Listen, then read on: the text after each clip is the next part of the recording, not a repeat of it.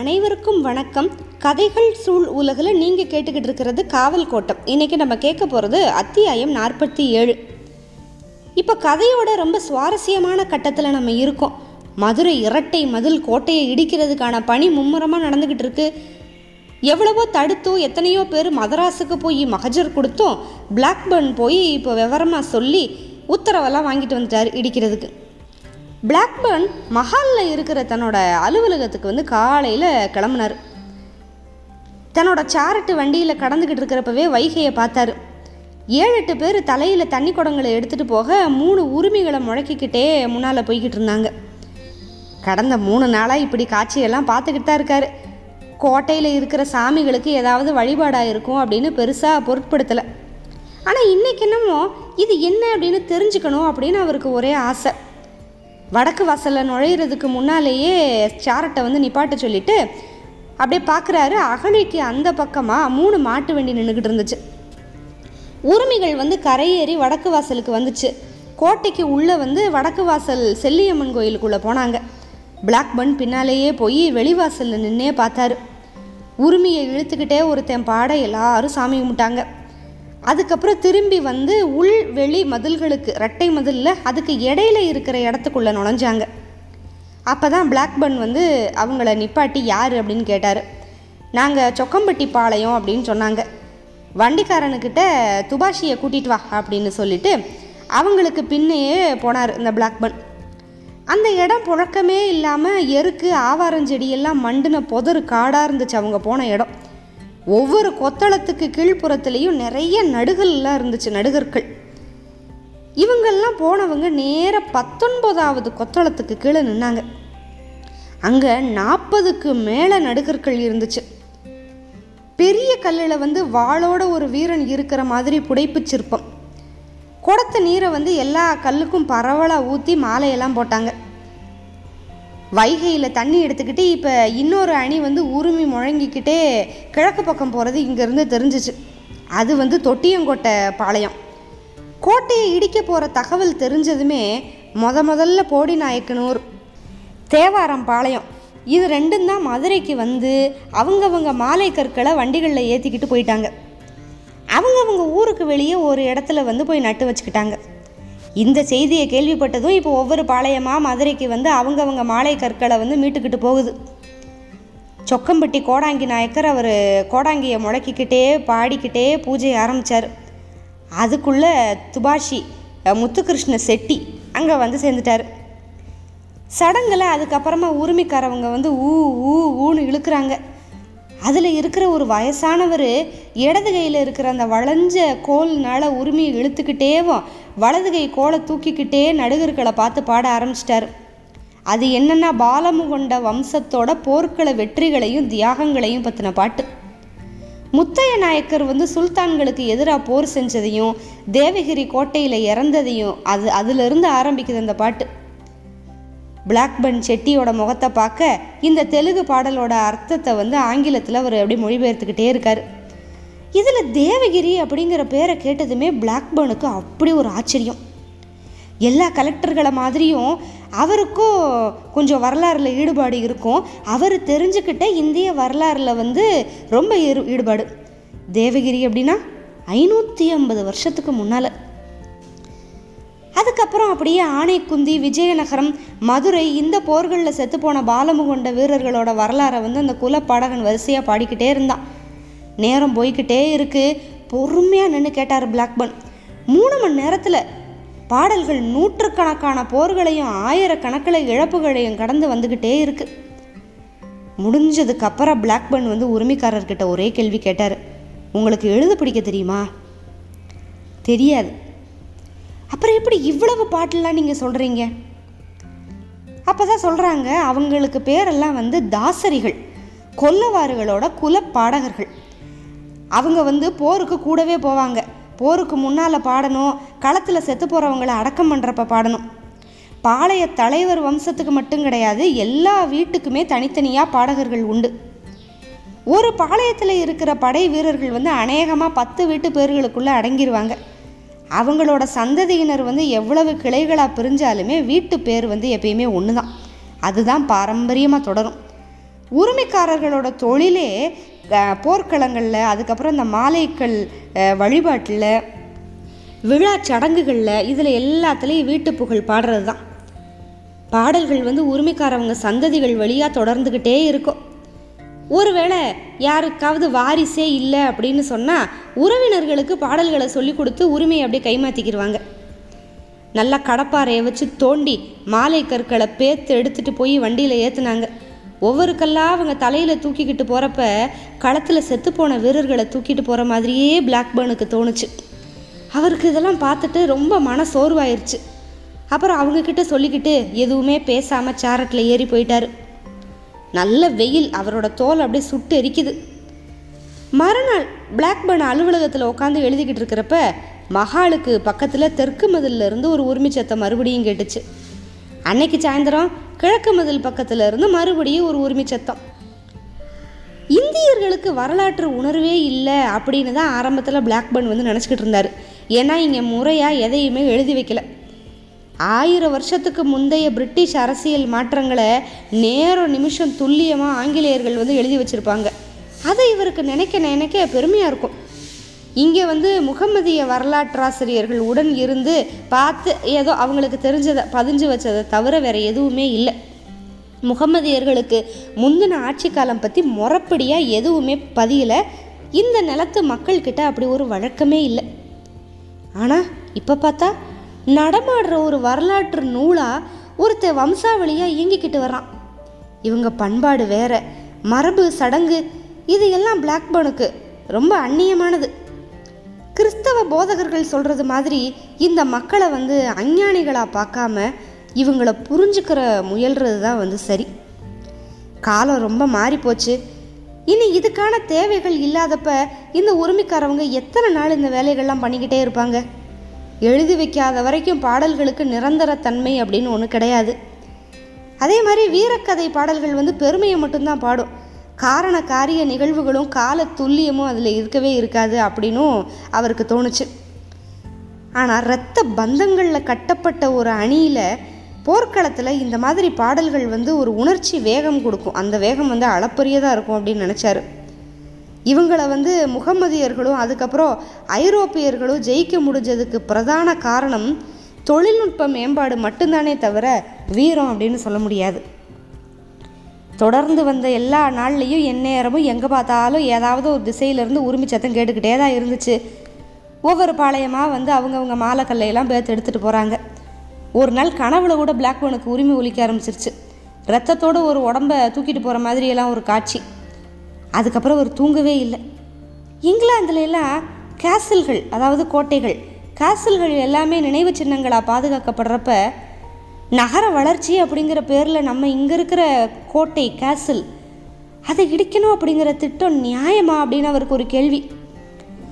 மதுரை மக்கள் வந்து கோட்டையை இடிக்கிறதுக்கு மதராஸ் போய் தடை வாங்கிட்டு வந்தாங்கல்ல அதுக்கப்புறம் இதில் எப்படியாவது ஜெயிச்சு கோட்டையை இடிச்சே ஆகணும் அப்படிங்கிற வெறி மட்டும்தான் அவருக்கு இருந்துச்சு. சாதக பாதகங்களை பற்றி அவர் பெருசாக யோசிக்கலை. ஆனால் இப்போ என்னடனா நெஞ்சில் உறுத்திக்கிட்டே இருக்கு. மறுநாள் நேர அலுவலகத்துக்கு போனது துபாஷி செட்டியார்கிட்ட இம்மிடியாரை பற்றி விசாரிச்சார். இம்மிடி அப்படின்னா பிளாக்பர்ன் த கிரேட் அந்த மாதிரி அர்த்தம் அப்படின்னாரு துபாஷி. இல்லை இல்லை அவரோட ஆளுமை பற்றி நான் கேட்டேன். குடும்பம் வந்து தங்க வணிகம் பண்ணுது. மதுரையோட தெலுங்கு பிரமுகர் வந்து அவர்தான். நல்ல கல்விமான் தமிழ் தெலுங்கு வந்து அவருக்கு ரொம்ப நல்லா தெரியும். புலமை மிக்கவர் அப்படின்னா துபாஷி. சரி அவரை உடனே கூட்டிட்டு வா. கொஞ்ச நேரம் கழித்து வந்த முத்துகிருஷ்ணன் சொன்னால் அவர் வரமாட்டேன்ட்டாரு அப்படின்னா. அவருக்கு மேலே எனக்கு எந்த வருத்தமும் இல்லை. அலுவல் நிமித்தமாக பேசுகிறதுக்கெல்லாம் நான் கூப்பிடலை.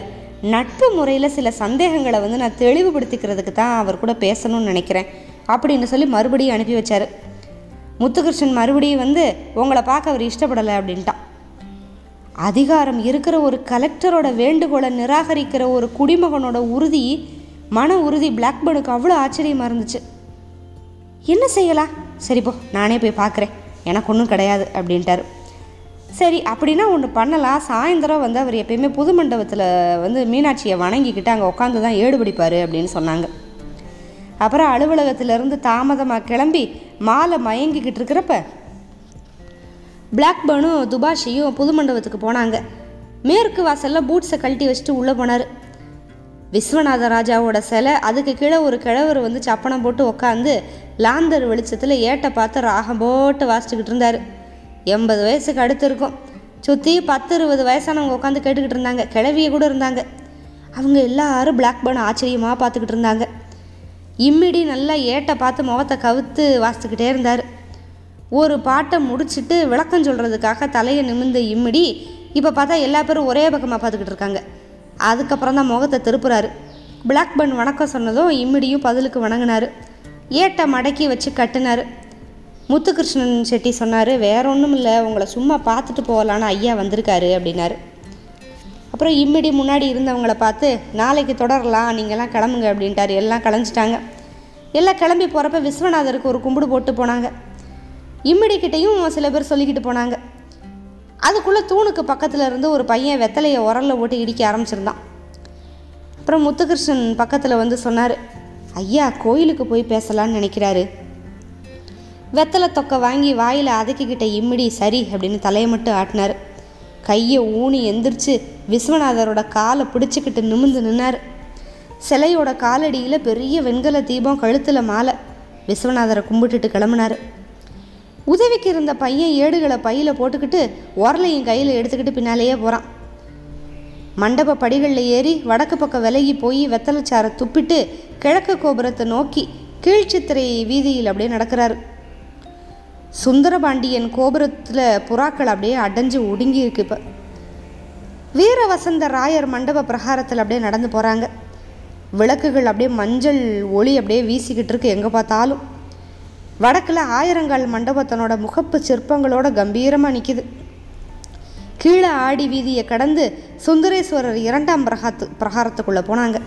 நேராக கம்பத்தடி மண்டபம். நந்திக்கு பின்னால் போகவும் பிளாக்பர்ன் நின்று கைகளை கூப்பி வணங்கினார். இம்மிடி ஆச்சரியத்தோடு அதை கவனிக்கிறாரு. பிளாக்பர்ன் ஏற்கனவே சில தடவை இங்கே வந்திருக்கிறதுனால பின்பக்கம் திரும்பி அகோர வீரபத்திரர் சிலையை கொஞ்சம் நேரம் பார்த்துக்கிட்டே இருந்தார். கிரேட் அப்படின்னு உதடுகள் அப்படியே முணுமுணுக்குது. இம்மிடி வந்து சைகை செஞ்சு பிளாக்பர்னை கூப்பிட்டுக்கிட்டு மீனாட்சி கல்யாண சிலையை சுற்றி சந்நிதிக்கு முன்னால் நின்று முன்னாடி தெரிஞ்ச சுந்தரேஸ்வரர் வணங்க போனார். இதுக்கு மேலே அந்நியர்களை வந்து உள்ளே விட மாட்டாங்க. சுவாமி சன்னதி இரண்டாம் பிரகாரத்தில் நடந்து முக்குருணி விநாயகருக்கு எதிரில் தெற்க திரும்பி அம்மன் கிளிக்கூடு மண்டபத்தில் நுழைஞ்சு முதல் பிரகார வாயிலுக்கு நேரம் நின்னாங்க. பிளாக்பர்ன் மீனாட்சியை வணங்கினார். அதுக்கப்புறம் பொற்றாமரை குளத்தோ குளத்தோட வடக்கு பிரகாரத்தில் நடந்தாங்க. பிளாக்பர்ன் சுவரில் மங்கி போயிருந்த ஓவியங்களை பார்த்துக்கிட்டே வந்தார். குளத்தோட மூளைக்கு வந்ததுக்கப்புறம் இங்கே உட்காரலாம் அப்படின்னாரு. கொஞ்ச நேரம் நிலா வெளிச்சத்தில் அப்படியே நிமிர்ந்து நிற்கிற தெற்கு கோபுரத்தவே பார்த்துக்கிட்டு இருந்தவர் அதுக்கப்புறம் இம்மிடிக்கிட்ட கேட்டார். என் மேலே கோவமாக இருப்பீங்கன்னு நினைக்கிறேன். இம்மிடி ஒன்றுமே பேசலை மௌனமாக தான் இருந்தார். நகரத்தோட விரிவாக்கமும் வசதியும் கருதி தான் இதை செய்கிறேன். வேறு எந்த நோக்கமும் இல்லை நம்புங்க உங்கள் பண்பாடு மேலே எனக்கு எந்த அவமரியாதையும் இல்லை. உங்கள் கோயில்களையெல்லாம் பார்த்தா எனக்கு பிரமிப்பாக தான் இருக்குது மதராஸ் பிரசிடென்சியில் எட்டாயிரத்தி இரநூத்தி தொண்ணூற்றி ரெண்டு கோயில்கள் முக்கியமானது அப்படின்னு கணக்கு போட்டிருக்கோம். அது எல்லாத்தையும் நாங்கள் எப்படி பாதுகாத்துக்கிட்டு இருக்கோம் அப்படின்னு உங்களுக்கே தெரியும். முத்துகிருஷ்ணன் இது எல்லாத்தையும் தெலுங்கில் மொழிபெயர்ப்பு பண்ணதும் இம்மிடி கேட்டார். அப்புறையே மாலச்சாமி இருக்கிற கோட்டையை இடிக்க நினைக்கிறீங்க? அப்படின்னாரு. ஏன்னா கோட்டையுமே அவங்கள பொறுத்த வரைக்கும் கோவில். இல்லை உண்மையிலே இப்படி நடுகற்கள் இருக்கிறது அதை சாமி கும்பிடுவாங்க வழிபடுவாங்கங்கிறது எனக்கு இப்போ தான் தெரியும். அந்த உரிமையோட குரல் வந்து என்னை விரட்டிக்கிட்டே இருக்குது அதனால தான் உங்களை பார்க்கணும்னு நினச்சேன். ம் நீங்கள் இடித்தாலும் நாங்கள் எங்கள் முன்னோர்களை கைவிட்டுற மாட்டோம். வருஷந்தோறும் இனியும் வழிபாடு தொடரும். இப்போ அந்த சாமிகள் வந்து சொந்த ஊருக்கே திரும்பி போயிடுச்சு மதுரைக்காக உயிர் விட்ட அவங்களுக்கு இனிமேல் மதுரையில் இடமில்லை. அப்படின்னாரு இம்மிடி. அதுக்காக நான் ரொம்ப வருந்துறேன். இந்த பாளையக்கார அமைப்பை பற்றி மேலும் மேலும் தெரிஞ்சுக்கிறதுக்கு எனக்கு ரொம்ப ஆச்சரியமாக இருக்குது அப்படின்னாரு பிளாக்பர்ன். மதுரை கோட்டையில் பாளையங்களுக்கு கொத்தளமும் கீழேயே மாலைகள்லாம் வைக்கிறதுக்கு இடமும் கொடுத்தது விஸ்வநாதரோட ஏற்பாடு. வடுக நாட்டில் எங்கேயுமே இப்படி இல்லை. இது பற்றி நிறையா தடவை நானே வியந்து பார்த்துருக்கேன். அவங்கவுங்க சாமிகள் சூழ ஒவ்வொரு பாளையத்துக்கும் மதுரையில் ஒரு கோட்டை. கொத்தளத்தில் நிற்கிற வீரன் எதிரிய அவனோட சாமிகளை கடந்து மதிலில் ஏற விட்டுருவானா? எப்படியும் இந்த வாரத்தில் எல்லா மாலக்கல்லும் ஊர் போயிடும் ஏற்கனவே மதுரை தமிழர்கள் வந்து கோட்டை மதிலில் அவங்கவங்க வச்சு கும்பிட்ட சாமிகளை வடக்கு வாசல் செல்லியம்மன் கோயிலுக்கு மாற்றிட்டாங்க இனிமேல் எந்த ஆட்சேபனையும் இல்லைல்ல அப்படின்னாரு.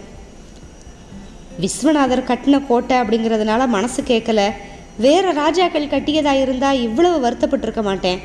விஸ்வநாதரோட கதை கேட்டு வளர்ந்தவங்க நாங்கள் வடக்கில் தாசரிகளும் படை ராஜுக்களும் நாலு மணிக்காரர்களும் பாடி பரிசு வாங்கிட்டு வர்றதுக்காக இங்கே வருவாங்க. பகல் நேரங்களில் பெரிய வீடுகளில் பாடுவாங்க. தெருவில் இருக்கிற பெண்கள் எல்லாம் கூடியிருந்து கேட்பாங்க. புது மண்டபத்தில் சாயந்தரம் ஆரம்பித்து இரவெல்லாம் பாடுவாங்க. பாடுறவங்க எப்போவுமே விஸ்வநாதரோட காலடியில் அமர்ந்து தான் பாடுவாங்க. நாலு மணிக்காரர் சேகண்டியை அடித்து பாடுற குரல் கிழக்கு கோபுரம் வரைக்கும் கேட்கும். பெரும்பாலும் கொட்டியும் வீர சரிதமும் அதான் பாடுவாங்க. பேர் தான் ஒன்று ஒவ்வொருத்தர் பாட்டு வேற வேறமாக இருக்கும். அபூர்வமாக தான் பல்ல நாட்டு வீரக்கதை அப்படின்னு ஒன்று பாடுவாங்க.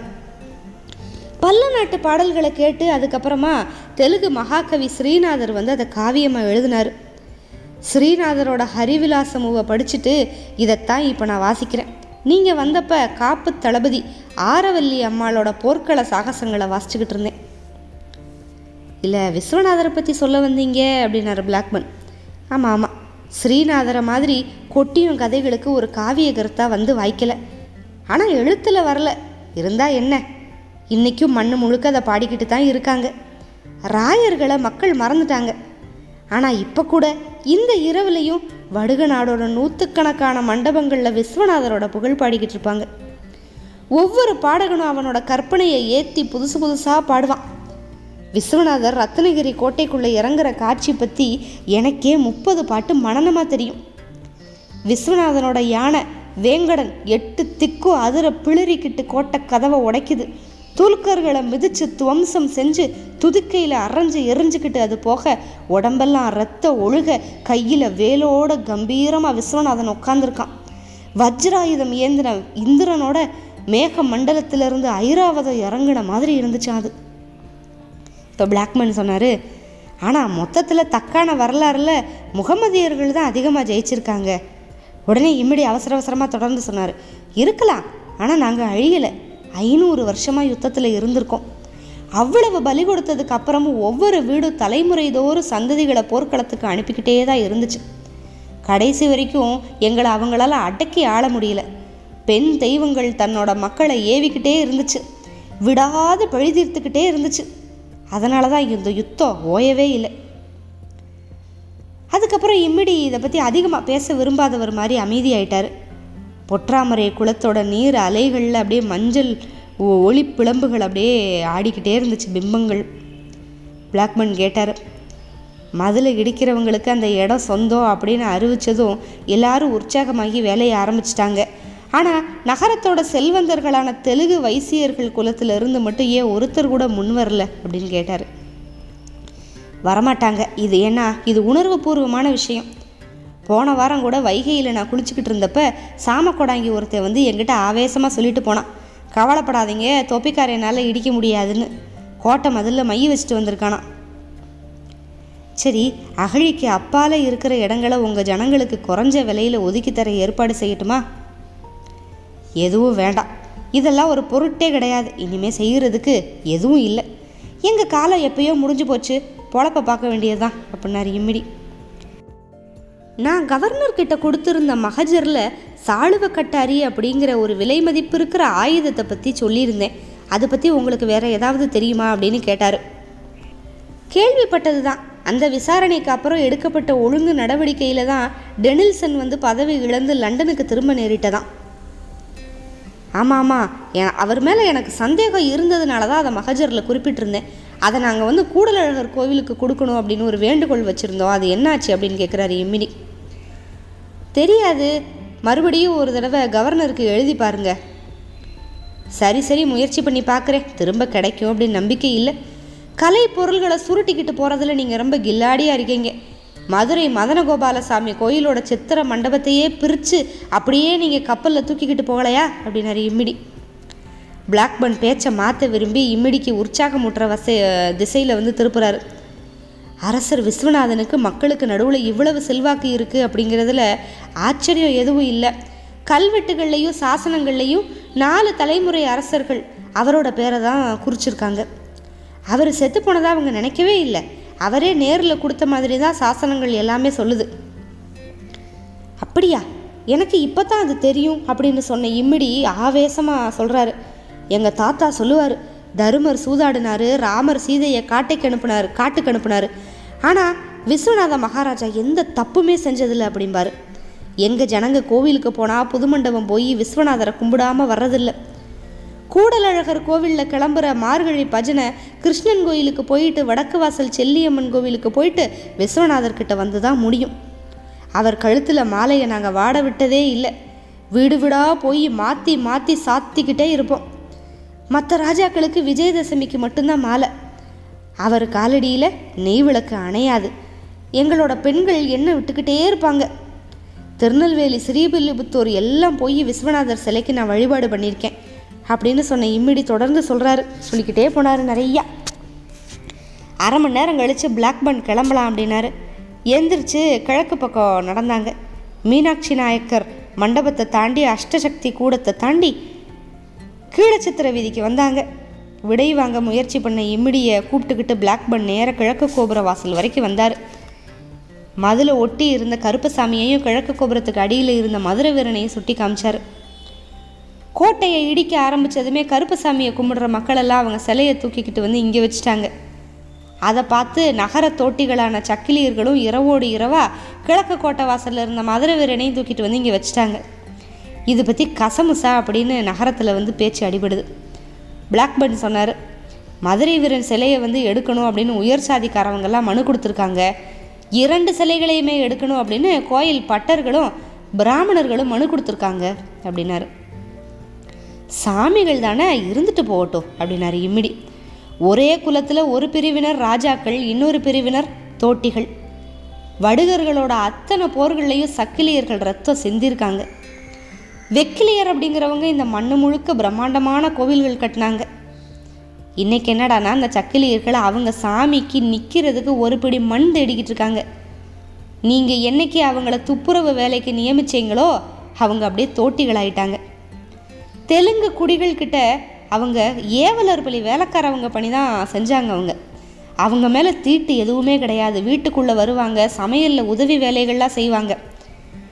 கோமுட்டிகள் வந்து கல்யாணத்தை நிச்சயிக்கிறதுக்கு முன்னால் அவங்களுக்கு பரிசு பொருள்கள் வெத்தலை எல்லாமே வச்சு சம்மதமாக சம்மதமான மூணு தடவை கேட்போம்.